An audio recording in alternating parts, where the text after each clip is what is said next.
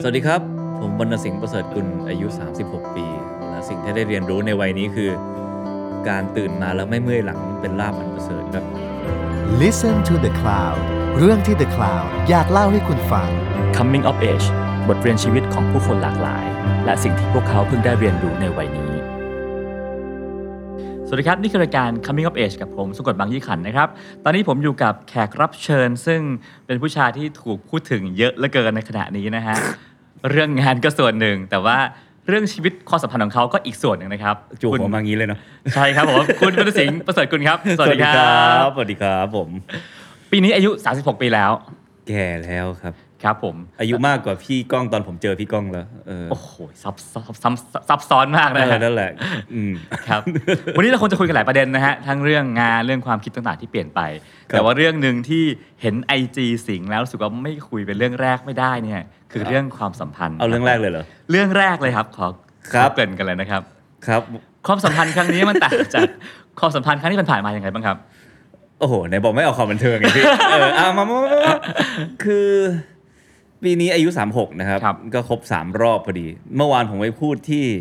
ธรรมศาสตร์มาให้เด็กปีหนึ่งที่กำลังเข้าคณะเศรษฐศาสตร์ฟัง ครับ ผมก็เพิ่งรู้ว่าเด็กที่เข้าปีหนึ่งปีนี้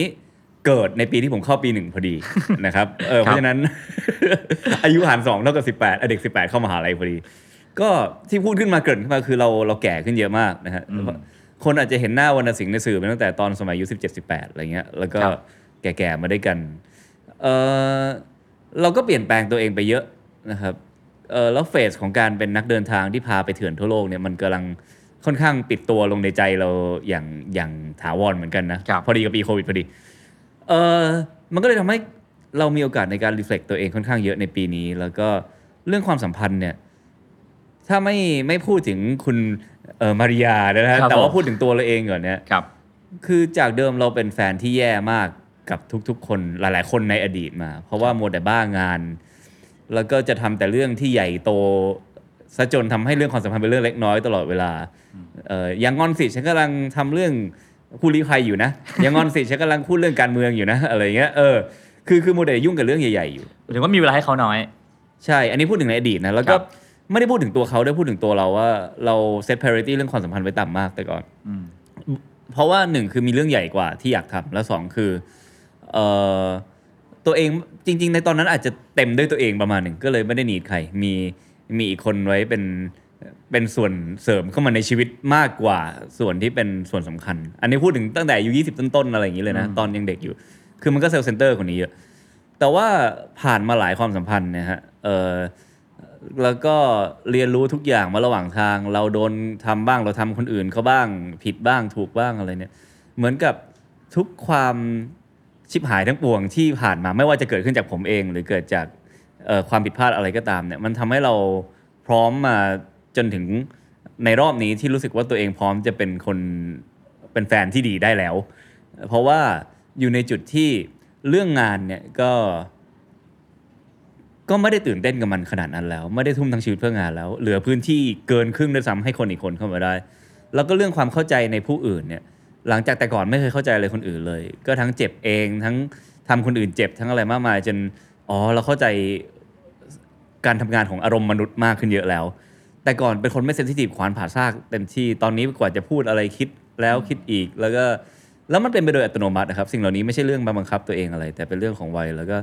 ทำให้พูดได้อย่างเต็มปากว่าถึงแม้ก่อนจะมาเจอมาริยาเนี่ยครับผมต้องพูดชื่อแล้วเขินจังเลยเออก็ก็คิดว่าตัวเองได้ คิดว่าสำหรับคนต่อไปเราน่าจะพร้อมเป็นคนที่ดีกับกับเขาแล้วเออแล้วก็มีที่ว่างให้เขาเยอะนะครับเพราะว่าตัวเองยิ่งโตขึ้นยิ่งมีที่ให้ตัวเอง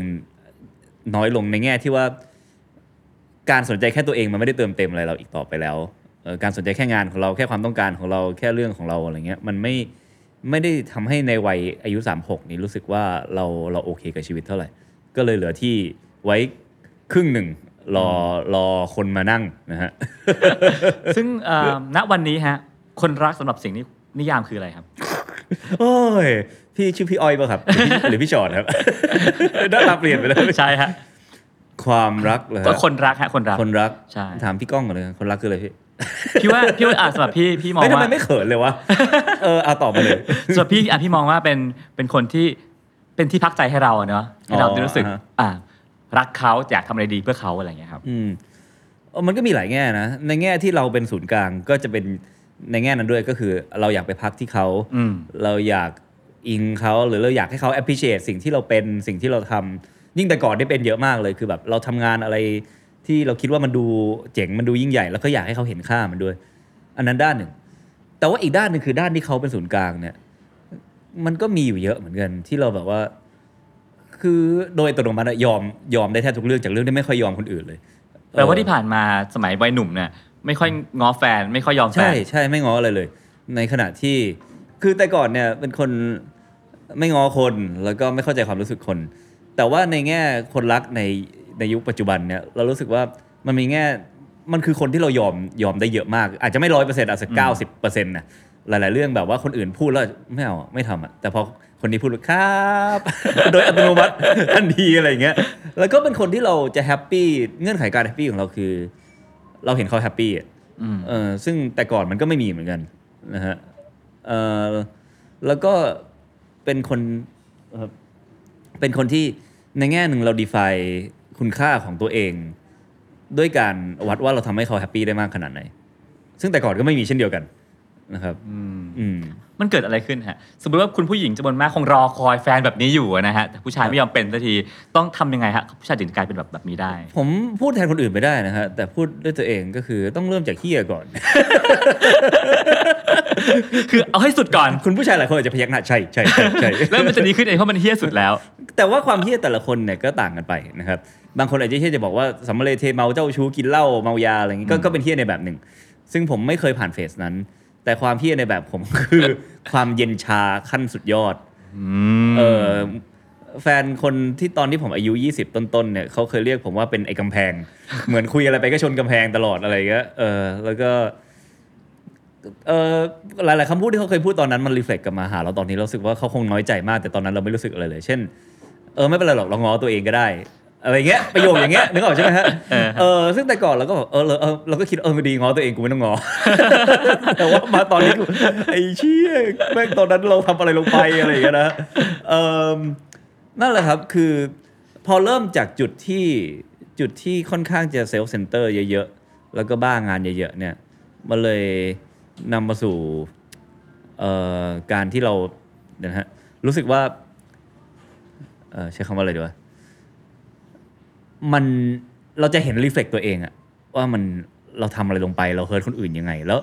ประสบการณ์ที่ผ่านมาคือเราพอเรา hurt คนอื่นปุ๊บพอเรา realize ได้ว่าเรา hurt คนอื่นยังไงบ้างมันกลับมา hurt ตัวเองจริงๆนะครับผมแล้วก็จากจุดนั้นเรื่อยๆ มันก็ค่อยๆ ปรับตัวดีขึ้นเองโดยตัวนั้นเพราะว่าโดยธรรมชาติคงไม่มีใครอยาก hurt คนอื่นขนาดนั้น อาจจะคล้ายๆแบบทำพ่อแม่เสียใจจนเป็นพ่อแม่เองค่อยมาเข้าใจว่าแบบว่าโอ้อย่างนี้ดีเองนะสมัยเด็ก ๆ อะไรอย่างเงี้ย เป็นวงจรเช่นนั้นครับผม แต่ว่าผมเองก็เริ่มต้นจากคนที่ไม่น่าเป็นแฟนด้วยที่สุด ซึ่งเคยเพื่อนเคยโหวตกันด้วยเลยว่าไอ้นี่ไม่น่าเป็นแฟนด้วยที่สุด เพราะอะไรฮะเพราะมันดูข้างนอกเหมือนจะแบบโอ้ popular อ่าดูอะไรเงี้ยแต่ว่าแบบมันไม่มีที่คนอื่นเลยจริงๆในชีวิตมันอ่าเออมันนี่คือผมเนี่ยนะอ่าเออจนมาตอนนี้ผมเราเราค่อนข้างมั่นใจว่าเราเราเป็นแฟนที่โอเคได้อืมครับอะโอเค ถือว่าเออเปผ่าลี่ยนนเปลี่ยนเรื่องไหมผ่านประเด็นแรกไปนะฮะไหนบอกจะคุยเรื่องอื่น ทีนี้ อ่าอย่างพอพอคนพูดถึงสิ่งก็มักจะถึงนึกถึงเรื่องการเดินทางเนาะครับ การเดินทางเรื่อง travel เรื่องการเดินทางที่โหดๆอะไรเงี้ยฮะแต่ช่วงปีเนี้ยเป็นปีโควิด ซึ่งเรียกว่าไปไหนไม่ได้ชีวิตเปลี่ยนไปไหมครับ เปลี่ยนไปเยอะครับ ปกติเดินทางปีละสิบสามสิบสี่ทริป ปีนี้เหลือแค่เดินทางสองทริปตอนต้นปี แล้วจากมีนามาก็ยาวเลยอยู่ไทย ไม่เคยอยู่ไทยยาวขนาดนี้มาก่อน ปกติอย่างมากก็สองอาทิตย์สามอาทิตย์ คือมันจะมีสองปีแล้วที่เป็นอย่างนี้ ปีที่แล้วเนี่ยตั้งใจพักประมาณ8เดือนเพ ราะว่าก่อนหน้านั้นเดินทางตลอดเวลาแบบไม่ไหวแล้วนะครับ แล้วก็เอ่อพอมาปีนี้จริงๆก็ตั้งใจจะออกเดินทางอีกครั้ง แต่เป็นความเดินทางที่มีเป้าหมายใหม่คือต้องการทำเรื่อง climate change จากตอนแรกที่ทำเรื่องสงครามครับอันคือเจอเป้าหมายใหม่เจอประเด็นใหม่ที่สนใจ แต่ขณะเดียวกันก็คุยกับตัวเองนะช่วงต้นปีว่า เอ้มึงสามห้าจะสามหกแล้ว จะใช้ชีวิตเหมือนเดิมต่อไปหรือเปล่าทำมาสิบปีแล้วอะไรเงี้ย แบบเดิมคือเดินทางไปเดินทางรื่ยๆตลอดเวลาค้นหาอะไรตลอดเวลา ซึ่งในใจจริง ๆ ก็รู้สึกว่าอาจจะไม่ได้อยากทำมันร้อยเปอร์เซ็นขนาดนั้นแล้ว เพียงแค่ยังไม่เจออะไรที่ดึงดูดมากพอให้ให้ไปอยู่ตรงอื่นเออไม่ว่าจะที่บ้านหรือข้างนอกก็ตามแต่นะครับ ทีนี้ก็เลยเซตเป้าในตอนต้นปีว่าเออจะเดินทางไปทำเรื่อง climate change ก็กะจะแบบ โอเค จากเดิมปีละ 13 14 ทริป ปีนี้อาจจะเหลือสัก 8 ทริปอะไรก็ยังเยอะอยู่ดีครับแต่ว่าก็ก็น้อยลงประมาณหนึ่งนะครับก็ตอนต้นปีก็ไปออสเตรเลียฟิจิเอ่อแล้วก็ไปที่ไซบีเรีย จากนั้นเกิดโควิดขึ้นมาแผนทั้งหมดทั้งปีก็ล่มไปครับผมแล้วแทนที่จะเป็นเดือดเป็นร้อนกลับรู้สึกโล่งใจเป็นพิเศษ ว่าแบบเออกูไม่ต้องไปแล้วทำให้เราก็สะท้อนกับมาหาตัวเองเหมือนกันว่า เหมือนเราเราชินกับการการที่การเดินทางเป็นทั้งสิ่งที่เรารัก และเป็นทั้งสิ่งที่ define เราในฐานะคนทำงาน นะฮะแล้วมูลค่าของงานเราก็ขึ้นอยู่ว่ายิ่งยากยิ่งเหนื่อยยิ่งโหดมันยิ่งมีมูลค่ากลับมาเยอะเอ่อแล้วเราไปเสพติดกับการ define ตัวเอง หาหามูลค่าให้ตัวเองด้วยการทำสิ่งเหล่านี้เออแต่ยิ่งเถื่อนยิ่งเจ๋งอย่างนั้นปะแล้วก็ทั้งอาจจะในสายตาคนอื่นก็กึ่งหนึ่ง แต่ว่าหลักๆคือในสายตาตัวเองว่าโอเค เรากำลังได้ทำประเด็นที่ที่มีความหมายนะเออต้องยืนยันความหมายของตัวเองในการมีชีวิตอยู่ด้วยการทำสิ่งเหล่านี้ ตลอดเวลา ซึ่งจริง ๆ แล้วตอนอายุ 30 ต้นๆไม่เคยกังขาเลย เออรู้สึกอินกับมันมาก แต่ว่าพอมา 30 กลางๆ เริ่มแบบ เอ๊ะมันมีมันมีอะไรอื่นไหมที่เราแบบ ไม่จำเป็นต้องวิ่งออกไปเยอะขนาดนี้ แล้วเพื่อให้รู้สึกเติมเต็มตลอดเวลาอะไรเงี้ยอืมเออ แต่ว่าก่อนหน้าต้นปีเนี่ยก็ยังหาไม่เจอก็เลยแบบว่า เออเอองั้นก็ลองทำต่อทำเรื่องสิ่งแวดล้อมดูแล้วกัน ลองดูว่ามันจะรู้สึกเหมือนตอนทำแรกๆไหมซึ่งมันก็มีบางช่วงที่กลับมาตื่นเต้นเหมือนเดิมนะฮะเรียนรู้เรื่องสิ่งแวดล้อมใหม่ๆหรือว่าแบบตอนถ่ายใต้น้ำครั้งแรกก็แบบกว่าจะเรียนรู้การถ่ายใต้น้ำได้อะไรเงี้ยเราก็สนุกกับมันมาก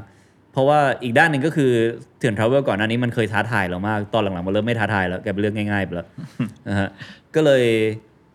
เอ่อรู้สึกมันเริ่มยากอีกครั้งก็ตื่นเต้นกับมัน แต่ว่าทำไปสักพักก็ก็ยังไม่ได้ยังกังขายเดียวเอ๊ะมันจะ นี่คือจะเราจะต้องอยู่อย่างนี้ไปกี่ปีวะเนี่ยเออซึ่งไม่มีใครบังคับด้วยนะครับมันบังคับตัวเอง แต่พอเจอโควิด เข้าไปก็ในแง่หนึ่งเราก็ถือเป็นโชคดีนะได้เบรกตัวเองจริงๆแล้วก็ได้เรียนรู้การอยู่บ้านมาเจ็ดแปดเดือนแล้วเนี่ย กับรู้สึกไม่ได้ทุกข์ร้อนอะไรกับมันมากมายขนาดนั้น แล้วก็ค้นพบความหมายในเรื่องนิ่ง ๆ ได้มากมายอืมเออตั้งแต่การเอ่อปลูกต้นไม้ที่บ้าน หรือว่าการทำบ้านใหม่ หรือการนั่งอ่านหนังสือเฉยๆจนกระทั่งการแบบว่าพาหมาไปเดินเล่นซึ่งแต่ก่อนหน้านี้หมาผมน่าน้อยใจกับแฟนผมอีกเพราะว่าเออผมไม่ค่อยได้อยู่บ้านไงนะฮะก็นั่นคือสิ่งที่ตั้งใจจะทำกับชีวิตมาหลายปีแล้ว แต่ไม่เคยหยุดตัวเองได้เลย สุดท้ายต้องเอาแบกเป้หอบออกไปอะไรอยู่ดี เออแต่ว่ามามาปีนี้โดนบังคับให้หยุดแล้วรู้สึกแฮปปี้กับการได้หยุด ผู้ชายส่วนใหญ่วัยรุ่นนะฮะมักจะเป็นวัยที่รู้สึกว่าคุณค่าของชีวิตฉันคือเรื่องงานเป็นหลัก ฉันต้องทำงานให้ดีต้องพิสูจน์ตัวเองจากเรื่องงานให้ได้ สิงห์ผ่านผ่านจุดนั้นไปยังฮะถ้าเรื่องงานผ่านไปแล้วครับอืมแล้วก็โดยเฉพาะในสายงานที่ทำมาแล้วเนี่ย เรื่องสารคดีเรา เรารู้สึกเราก็ได้พูบไปแล้ว ทั้งกับตัวเองและผู้อื่นด้วย ตอนนี้อาจจะเป็นแนวว่าเริ่มเบื่อ แล้วอยากทำอะไรที่สนุก สนุกเหมือนได้เริ่มสิ่งใหม่ๆ เหมือนที่เราทำสิ่งนี้แรก ๆ แต่มันไม่ใช่เรื่องการพูดกับคนอื่นแล้วว่าฉันทำได้นะเว้ยฉันเป็นหรือว่าโยงกับตัวตนอะไรมากขนาดนั้น เป็นแนวแบบว่าอยาก explore ความเป็นไปได้ใหม่ ๆ ของความครีเอทีฟของตัวเอง ซึ่งตั้งใจว่าเริ่มปีหน้าเนี่ยเดี๋ยวเราจะลองทำงานแขนงอื่นอีกเยอะมากเลยนะครับเอ่องานศิลปะทุกชนิดจนกระทั่งแบบว่าเอ่องานที่แบบว่าไม่เคยแตะมาก่อนอย่างงานวาดรูปอะไรเงี้ยก็เดี๋ยวอาจจะลองไปฝึกตัวเองดูก็ได้ อันนั้นคือด้านด้านครีเอทีฟ แต่ว่าขณะเดียวกันเรื่องของความหมายของตัวเองเนี่ยมันก็ยังต้องมีอยู่ แต่ว่าเราไม่ได้มองว่ามันต้องลิงก์กับเรื่องงานที่เรา enjoy อืมอีกต่อไป คือแต่ก่อนก็จะลิงก์มันด้วยกันนะฮะคือเรื่องทำสารคดีมันเป็นทั้งงานที่เรา enjoy และเป็น passion เป็นความหมายไปด้วยกัน แต่ว่าตอนนี้เราได้ออกไปดูโลกแล้วได้เห็นโจทย์เยอะๆว่าสิ่งที่ require จริงๆ เพื่อให้เกิดการเปลี่ยนแปลงในโลกโดยเฉพาะยิ่งในเรื่องสิ่งแวดล้อม ซึ่งพี่ก้องก็น่าจะรู้ดีศึกษาเรื่อง climate change เรื่องอะไรมาด้วยกันใช่ไหมครับ มันเป็นโจทย์ที่ใหญ่มาก แล้วเราก็ยังอยากกระตุ้นให้เกิดความเปลี่ยนแปลงอย่างจริงจังในเรื่องเหล่านี้อยู่ โดยที่มันไม่ได้ลิงก์กับเรื่องความหมายของตัวฉันละมันลิงก์กับคำว่าไอเชียโลกจะชิบหายแล้ว แล้วเรามีหน้าที่ต้องไป contribute ตรงนั้นด้วย เท่าที่เราจะทำได้สุดความสามารถ โดยที่เราอาจจะไม่ได้ enjoy มันก็ได้ มันอาจจะเป็นงานที่เหนื่อยมากก็ได้ แต่เป็นเหมือนเป็นความรับผิดชอบต่อสังคม เออแต่ว่าความ enjoy ในชีวิต หรือว่าความร้อนรนที่ต้องแบบ ฉันต้องมีความหมายต้องมีบทบาทนะ ต้องกระตุ้นสังคมนะ มันไม่ได้เยอะอะไรเท่ากับตอนหนุ่มๆอีกต่อไปแล้ว ถ้าเลือกได้ก็อยากจะมีความสุขกับการนั่งอยู่บ้านเฉยๆเหมือนกัน แต่ว่ารู้ตัวว่าท้ายสุดก็จะไม่มีความสุขอยู่ดี เพราะว่าเรารู้ว่ามันมีปัญหาบางอย่าง ซึ่งรอการแก้ไขอยู่ แล้วก็คนน้อยอย่างน่าตกใจที่เรียลไลซ์เรื่องนี้อยู่ว่ามันเกิดอะไรขึ้นบ้างในวัยหนุ่มสิงเคยคิดว่าตัวเองเปลี่ยนโลกได้ไหมครับ เคยอยากเปลี่ยนโลกอยู่แล้วฮะในวัยหนุ่ม แล้วก็รู้สึกว่าจัดโลกตลอดเวลาว่าอันนี้ก็ไม่ดีนั้นก็ต้องเปลี่ยนนั้นก็ต้องเปลี่ยนอะไรเงี้ยแล้วก็ผ่านมาช่วงวัยยี่ห้าถึงสามสิบที่เดินทางเยอะมากในช่วงเดินทางแรกๆก็กลายเปลี่ยนจากจัดโลกเป็นแนวอ๋ออย่างนี้นี่เอง เข้าใจโลกเออใช่ฮะซึ่งมันโอกาสในการได้เข้าใจมันมันกว้างกว่าคนอื่นเยอะมากเพราะเราได้เดินทางไปดูจริงๆได้สัมผัสจริงนะครับ แล้วก็ก็กลายเป็นช่วงช่วง apathy ไปช่วงหนึ่งคือช่วงที่แบบ อาจจะเรียกว่าช่วงไม่หือไม่อือก็ได้เพราะว่าเห็นอะไรก็เข้าใจไปหมดแล้วจนอืมไม่มีแรงผลักดันให้แบบว่า โอ้ยต้องเปลี่ยนแปลงต้องอะไรอย่างงู้นอย่างนี้ อันนี้มันไม่ดี คือเพราะว่าตอนนั้นเราไปติดอยู่กับมิติแค่เรื่องจริยธรรมของมนุษย์ ว่ามีดีมีเลวมันเป็นเรื่องแบบว่าสมมติทั้งนั้นอะไรเงี้ยแล้วก็ทำให้เราไม่มีแรงจูงใจไปชนกับฝั่งไหน หรือว่าไปดีเบตแทนฝั่งนี้ไปยุ่งกับเรื่องการเมืองอะไรมากขนาดนั้น เพราะว่ารู้สึกเราสามารถเข้าใจมุมมองจากทุกฝั่งได้หมดจริง ๆ แบบอืม completely จริงๆเพราะเราคุยกับคนเยอะมากจริง แต่ว่าพอมาเจอประเด็นเรื่องสิ่งแวดล้อมเนี่ยมันต่างออกไป เพราะมันไม่ใช่ประเด็นเชิงจริยธรรมละไม่ใช่เรื่องมาพูดว่าแบบเอ้ยมองได้ต่างมุมนะมันมองได้มุมเดียวจริงๆอืมเพราะว่าถ้าไม่ทำเนี่ยมันคือคือเพดานที่โลกกำหนดไว้ว่ามนุษย์จะอยู่ไม่ได้เท่านี้อืมเราไม่ทำผลลัพธ์จะสูงสุดตั้งแต่ประวัติศาสตร์เรามีมาคือการสูญพันธุ์นะฮะถึงจุดนี้มันก็เลยกระตุ้นให้เราออกมาทำมูฟเมนต์เรื่องสังคมอะไรได้ใหม่ โดยไม่ต้องมานั่งมองต่างมุม อะไรกันแล้ว เพราะว่าเรื่องนี้มันมองต่างมุมไม่ค่อยได้เท่าไหร่อืมเออแต่ว่ามาคุยกันเรื่อง how to แทน ว่าจะไปสู่วิธีการ หรือว่าจะทำให้มันเกิดความเปลี่ยนแปลงเหล่านี้ได้ยังไงได้บ้าง ก็เลยเลือกประเด็นสิ่งแวดล้อม เพราะว่าเราสบายใจกว่าด้วยในแง่หนึ่ง ที่จะโฟกัสแค่เรื่อง how to แล้วไม่ต้องมานั่งยุ่งกับเรื่องความไม่ชัดเจนทางจริยธรรมในในมิติที่การเมืองมักจะเป็นกันอะไรเงี้ยฮะอืมแล้วณวันนี้การที่บอกว่าเอออยากลงมือเปลี่ยนโลกอะครับมันต่างจากวัยหนุ่มไหม วัยหนุ่มจะหมกมุ่นกับเรื่องความหมายของตัวเอง ทำเปลี่ยนโลกเพื่อให้มีความหมายตอสำหนรับสำหรับตัวเอง อ่าใช่ อันนั้นวัยหนุ่มนะครับแล้วก็เปลี่ยนโลกด้วยความไม่พอใจ อืม แต่ในวัยนี้คือเปลี่ยนโลกเพราะรู้สึกว่า ไม่ได้เปลี่ยนโลก มันใช้คำว่าเปลี่ยนโลกไม่ได้ใช้คำว่าแก้ปัญหาของอืม โลก เพราะว่ามันต้องมีคนทำแล้วถ้าเราไม่ทำเราก็รู้สึกเหมือนแบบว่าเดินไปแล้ว หมาเราขี้ริมถนนแล้วก็ไม่เก็บอะไรเงี้ยหรือว่าเดินไปแล้วโยนกระป๋องโค้กลงถนนแล้วก็เดินไปอะไรเงี้ยเพราะเราก็มีส่วนร่วมในการสร้างภาวะโลกร้อนขึ้นมาเหมือนกันด้วยการปล่อยคาร์บอนในทุกๆวันเออแล้วก็หลังจากทำงานมาสิบกว่าปี เราก็ได้สะสมกระบอกเสียงในส่วนของเรามาสมควรเรารู้สึกเราอยากใช้ตรงนี้เพื่อการนี้ เพราะฉะนั้นความหมายในการพยายามแก้ปัญหาของโลกในตอนนี้ มันไม่ใช่เรื่องความหมายของตัวเองแต่เป็นเรื่องความรับผิดชอบ ต่อต่อสิ่งที่ใหญ่กว่าตัวเรามากกว่า แล้วก็ในแง่หนึ่งความรับผิดชอบตรงนี้มันก็ทำให้เราเกิดความเติมเต็มด้วย เพราะว่า การเป็นส่วนหนึ่งของสิ่งที่ใหญ่กว่าตัวเราเนี่ย มันมันอุ่นใจชอบกลเออว่าว่าเราไม่ได้อยู่เพียงเพื่อตัวเราคนเดียว ซึ่งมันอาจจะเรียกว่าความหมายในกึ่งหนึ่งก็ได้นะฮะหรือว่าผมอาจจะเรียกมันว่า connection มากกว่าอืม connection กับสังคม connection กับธรรมชาติ connection กับโลกที่ใหญ่กว่าตัวเรา แล้วมันมันเป็นการใช้ชีวิตในแบบที่เรารู้สึกว่ามันมันอบอุ่นดี เพราะว่าคุณไม่เคยรู้สึกว่าคุณอยู่คนเดียวจริง ๆ แต่ว่าหนึ่งในความรับผิดชอบตรงนั้นใน connection ตรงนี้ก็คือการร่วมกันแก้ปัญหาส่วนรวมด้วยอืมอืมณวันนี้สิงห์อยากให้สิงห์อยากให้อ่าคนจำนวนมากเนี่ยยอมรับบรรณสิงห์ประเสริฐกุลว่าเป็นคนแบบไหนฮะไม่ได้คิดเลยครับเออ อืม แล้วก็ เอาจริงไอ้เรื่องการนั่งคิดว่าคนอื่นจะแบบ อยากให้คนอื่นมองเราเป็นอะไรผู้ยิ่งใหญ่อะไรขนาดไหนเนี่ยเรา เราเลิกคิดมาเออพอพี่ก้องถามผมก็ แต่ก่อนผมก็อาจจะคิดเยอะจริงๆนะช่วงยี่ห้ายี่หกอะไรเงี้ยแบบอืมอยากอะช่วงเด็ก ๆ เลยก็อยากออกจากเงาพ่อเงาแม่อืมต่อไปก็แบบนักเดินทางเออหรือแบบว่าเป็นผู้เปลี่ยนแปลงนู่นนี่นั่นอะไรเงี้ยมาตอนนี้พอพี่ก้องถามเออว่ะเราเลิกคิดเรื่องนี้ไปนานมากแล้วจริงอืมๆเราแค่คิดว่ามีปัญหาอยู่จะไปจะไปช่วยกันแก้ยังไงดีอะไรเงี้ยอืมแล้วในอีกแง่หนึ่งก็คือ ตอนนี้เรามีความขัดแย้งเรื่องการเมืองสูงอยู่อืมใช่ไหมฮะ ถ้าผมก็มองตัวเองรีเฟล็กตัวเองเหมือนกัน ถ้าคือเราก็เราก็มีออกไปบ้างมีส่วนร่วมบ้างนะครับ อย่างที่อาจจะเห็นในสื่อในอะไรกันนะฮะแล้วก็แต่ว่าเราไม่เคยออกไปด้วยความรู้สึกว่าแบบว่า ฉันเยาวฉันเขาฉันทึ่ง ฉันจึงมาหาความหมายเหมือนแต่ก่อนเท่าไหร่แล้วอะไรเงี้ยเออแล้วก็ถ้าเป็นแต่ก่อนเราจะเปรียบเทียบตัวเองกับน้องๆเด็ก ๆ ว่าแบบโหดูสิเขาทำอะไรกันเยอะมากเลยแบบว่าฉันทำได้มากขนาดนั้นไหมอะไรเงี้ยอืมตอนนี้เราก็เป็นแนวแบบอะถ้า support ได้ก็ support ถ้าปัญหาไหนต้องมีคนพูดถึงเราก็พูดเออแต่ว่าคนอื่นเอาสปอตไลท์ไปเลยจ้าอะไรเงี้ยเอออคือคือความรู้สึกมันต่างต่างจากเดิมมากจริงในเรื่องพวกนี้ แล้วก็ความร้อนรนในใจมันก็หายไปเยอะมากเหมือนกันอืมแล้วความทุกข์ของคนในวัยสามสิบหกปีคืออะไรฮะ ปลวกขึ้นบ้านเพิ่งเมื่อวานนี่เลยเนี่ยนั่งแค่มาถามปลวก ไม่ไม่ไม่หรอกไม่หรอก เออ เออ ผม วันก่อนแบบเพิ่งผ่านวันเกิดมาไม่กี่เดือนอะไรเงี้ยครับ เราก็นั่ง reflect ตัวเองแบบ เออ ปีนี้เรา happy จริงอืมๆ happy ในเชิงแบบ happy โดยการรู้ว่าความ happy คืออะไร แต่ก่อนเราอาจจะไม่รู้ตัวว่าเรา happy อยู่ ก็เลยคิดว่ามันมีอะไรดีกว่านี้ไหม เออแต่ว่าพอรู้แล้วว่าความ happy จริงๆของชีวิตมนุษย์คือนั่งอยู่เฉยๆแล้วแบบไม่มีเรื่องให้กังวลอะไรเลย ไม่ต้องเครียดไม่ต้องแบกอะไรอย่างเงี้ยนี่คือความ happy แล้วอ่าเพราะฉะนั้นความสุขเออคือการอยู่เฉยๆแล้วก็มีความสุขได้เลยด้วยตัวเอง ไม่มีความทุกข์แล้วกันอ่าโอเอเคอแล้วก็รู้สึกรู้สึกสงบเออหรือแบบความก่อนหน้านี้อยู่คนเดียวจะมีความเหงาเข้ามาใช่ไหมอ่าตอนนี้มันก็เปลี่ยนไปแล้วก็เออไม่เหงาไม่ไม่รู้สึกไร้ความหมาย ไม่รู้สึกขาดอะไรเชิงวัตถุ ไม่รู้สึกไม่มั่นคงเออไม่รู้สึกไม่สงบนะฮะ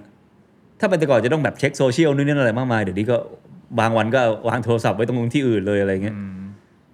อืม ไม่มีภาษาเศรษฐศาสตร์เรียกอีควิลิเบียมจุดสมดุลยภาพ คือครับนั่งอยู่แล้วไม่มีแรงผลักให้เราไปยังจุดอื่น ที่ไม่ใช่จุดที่เรานั่งอยู่อืมแต่ก่อนจะแบบว่า โหอยากไปอิรักจังอยากไปซีเรียจังอะไร เงี้ยเพราะฉะนั้นก็เลยคิดว่าความทุกข์มันยังมีอยู่ครับแต่มันเป็นความทุกข์ที่แบบไม่ใช่เรื่องใหญ่ที่ถึงขั้นเข้าไปในแก่นของตัวตนแล้วอืมแต่เป็นความทุกข์ประจำวัน เช่นเอ่อเหนื่อยจังเลยวันนี้อืมเออหรือแบบว่าเป็นไข้เป็นหวัดอะไรอย่างเงี้ยเอออะไรที่มาแล้วก็หายไปอะไรเงี้ยครับผมอืมอืมแล้วทุกวันนี้ถ้าต้องเดินทางอีกอะฮะคิดว่าการเดินทางของเราจะมองด้วยสายตาที่เปลี่ยนไปไหม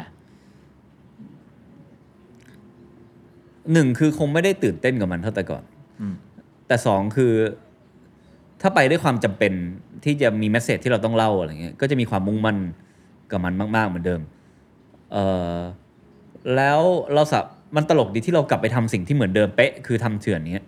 ทำสารคดีด้วยเหตุผลที่ต่างจากเดิมโดยสิ้นเชิง แต่ก่อนมันคือการ explore การเป็นนักสำรวจการแบบตื่นเต้นกับมัน แต่ว่าตอนนี้มันเกี่ยวข้องกับ message ที่เราสามารถเอามาเล่าให้ได้ ไปเจอเรื่องอะไรเพื่อมาขยายความเรื่องอะไรเออตั้งตั้งแต่กระบวนการเลือก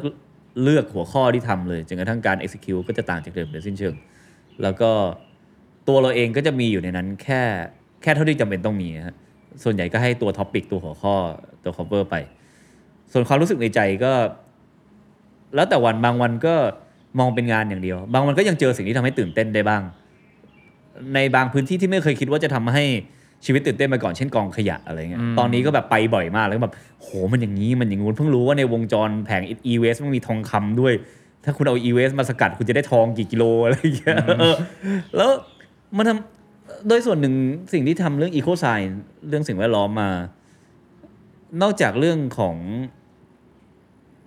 จุดมุ่งหมายของมันแล้ว ก็คือเรื่องความตื่นเต้นในความรู้ใหม่ ๆ ที่ได้จากศาสตร์พวกนี้ด้วยเพราะว่าก่อนหน้านี้ก็ไม่เคยเรียนอะไรพวกนี้มาเลยอืมมาศึกษาเองหมดแล้วก็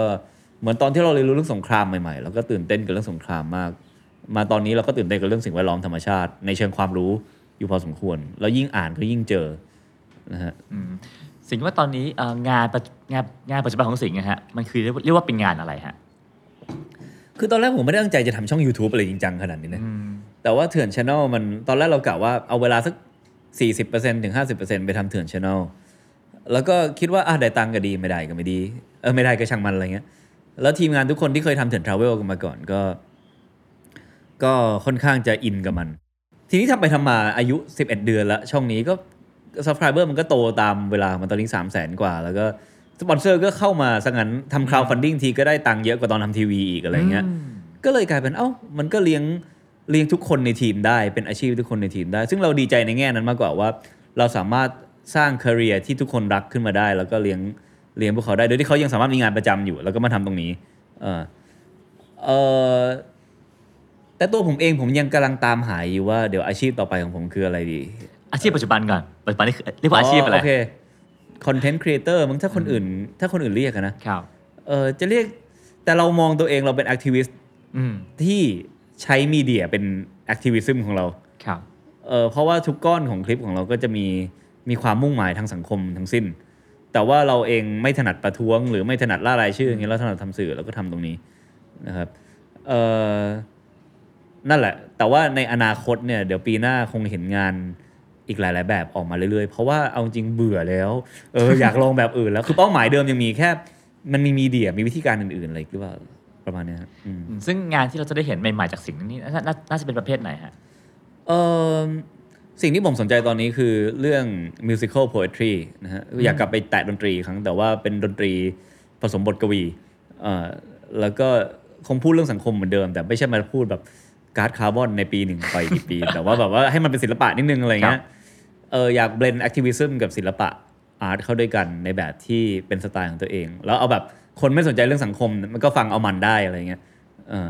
อย่างเช่นวันก่อนไปดูพระสวด beatbox อยู่ใน YouTube แล้วก็มันมากเลยพระโดยไทยเหรอฮะพระญี่ปุ่นนะครับอ๋อผมเออโดยที่คนอาจจะไม่เข้าใจบทสวดไม่ซึ้งในธรรมะเลยก็ได้ดูดูแล้วเออมันดีเว้ยเราเราก็อยากจะอยากจะทำอาร์ตแนวนี้เหมือนกันนะครับผมแล้วก็ต่อไปเออเรื่องของ activism เนี่ยก็อยากลองในแง่ที่นอกเหนือจากสื่อไปเหมือนกัน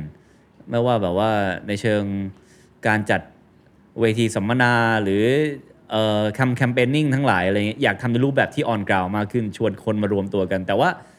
ถ้าพูดถึงสิ่งเหล่านี้ในเมืองไทยเราก็อาจจะนึกถึงม็อบ แต่เราอยากทำอะไรที่เป็นพื้นที่ครีเอทีฟที่คนที่สนใจเรื่องสิ่งแวดล้อมมาทั้งเรียนรู้แล้วก็แสดงออกไปพร้อมๆกันได้อะไรเงี้ยฮะแล้วก็อยากทำให้เป็น culture ขึ้นมาอีก culture หนึ่งเลยนะครับผมซึ่งตอนทำคนเดียวไม่ได้อยู่แล้ว ก็มีคนที่ความคิดคล้ายๆ กันเริ่มเริ่มรวมตัวกันแล้วนะครับเอ่อ ส่วนเรื่องงานถ่ายภาพถ่ายสารคดีเนี่ยต่อไปอาจจะทำในสเกลที่มันมากกว่าแค่คลิป YouTube ทำเป็นหนังทำเป็นอะไรที่เข้าโรงหนังฉายได้เลยอะไรเงี้ยเอ่อสารคดีถ้าไม่เป็นสารคดียาวไปเลย ก็ก็ทำเป็นหนังเป็นภาพยนตร์ไปเลย ซึ่งตอนนี้ก็กำลังพยายามพยายามเรียนรู้ skill ในในมิตินั้นอยู่เป็นต้นเงี้ยครับเอิ่มแล้วก็มีเรื่องที่เล่าอยากเล่าอีกมากมาย แล้วสิ่งที่ตั้งใจจะทำตั้งแต่อายุ 20ปลายๆแล้วคือเขียนนิยายอืมนะฮะก็ยังไม่ได้แตะสักทีปีหน้าจะเริ่มแตะเลยจริงจังมันจะเป็นแนวไหนฮะไซไฟครับ มีมีพล็อตอยู่ในหัวเรียบร้อยแล้ว ซึ่งเกี่ยวกับเรื่องสังคมสิ่งแวดล้อมไหมฮะ ไม่เกี่ยวเกี่ยวกับโลกในอนาคต ซึ่งผมชอบไซไฟตรงที่มันสามารถ imagine โลกในอนาคตเป็นยังไงก็ได้ แต่ว่าขอให้มันมีตรรกะของมันเองอะไรเงี้ยเออซึ่งอาจจะเกี่ยวกับ climate change หน่อยก็ได้นะเพราะว่าพอเกิด climate change ขึ้นแล้วมันมีกฎระเบียบสังคมอะไรใหม่ขึ้นมา แต่ว่าเป็นแค่ background ของในเรื่องเฉยๆแต่ว่าในเรื่องหลักยังไม่เปิดเผยเดี๋ยวโดนก๊อปแล้วแล้วสิ่งเองมองมองโลกในอนาคตอย่างมีความหวังหรือไม่มีความหวังครับ เออ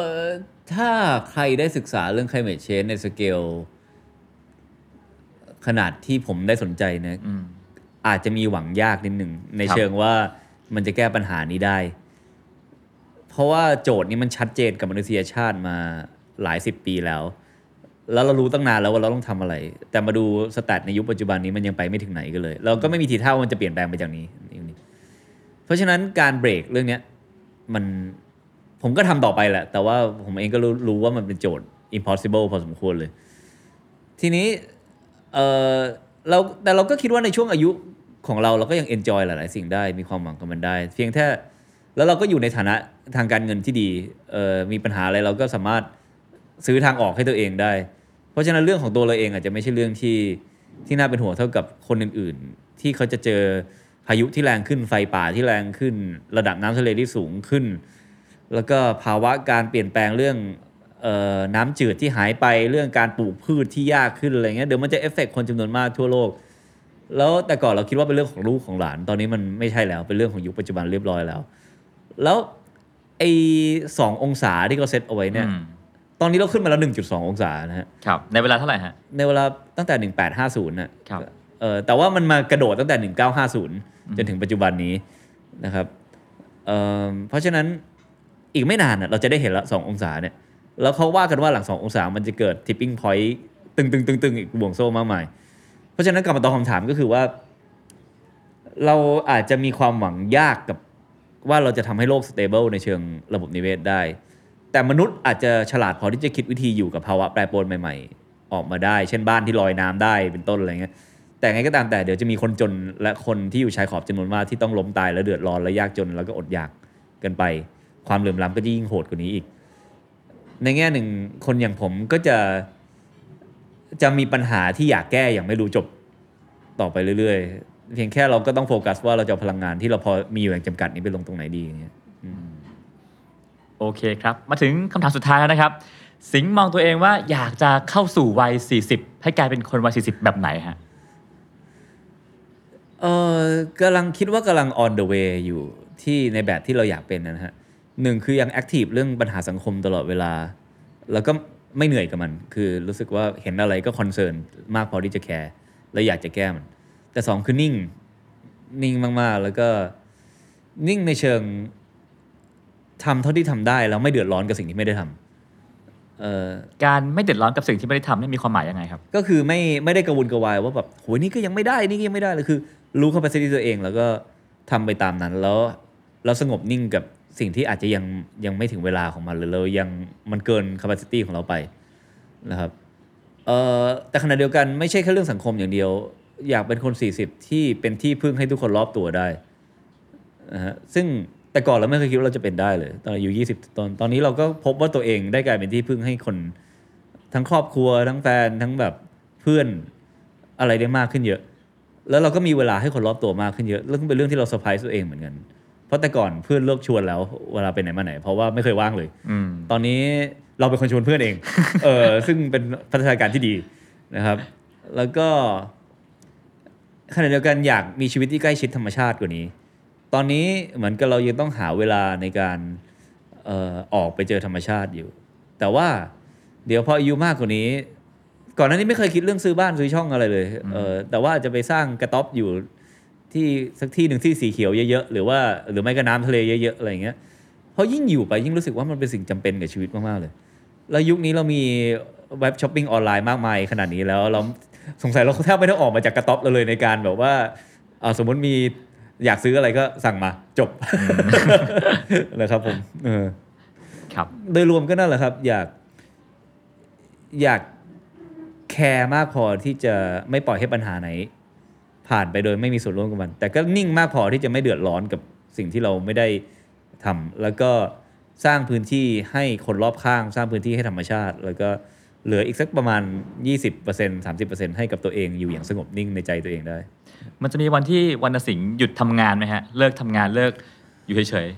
ไม่มีฮะเออคือเราเราคิดว่าวัยเกษียณคงไม่ใช่เรื่องที่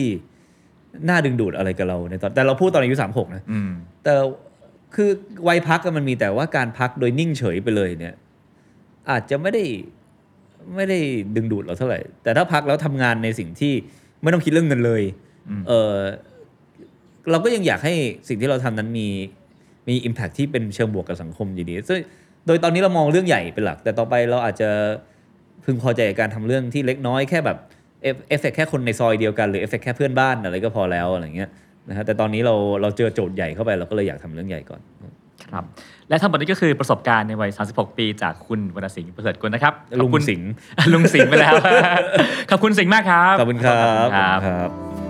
ติดตามเรื่องราวดีๆ และรายการอื่นๆจาก The Cloud ได้ที่ readthecloud.co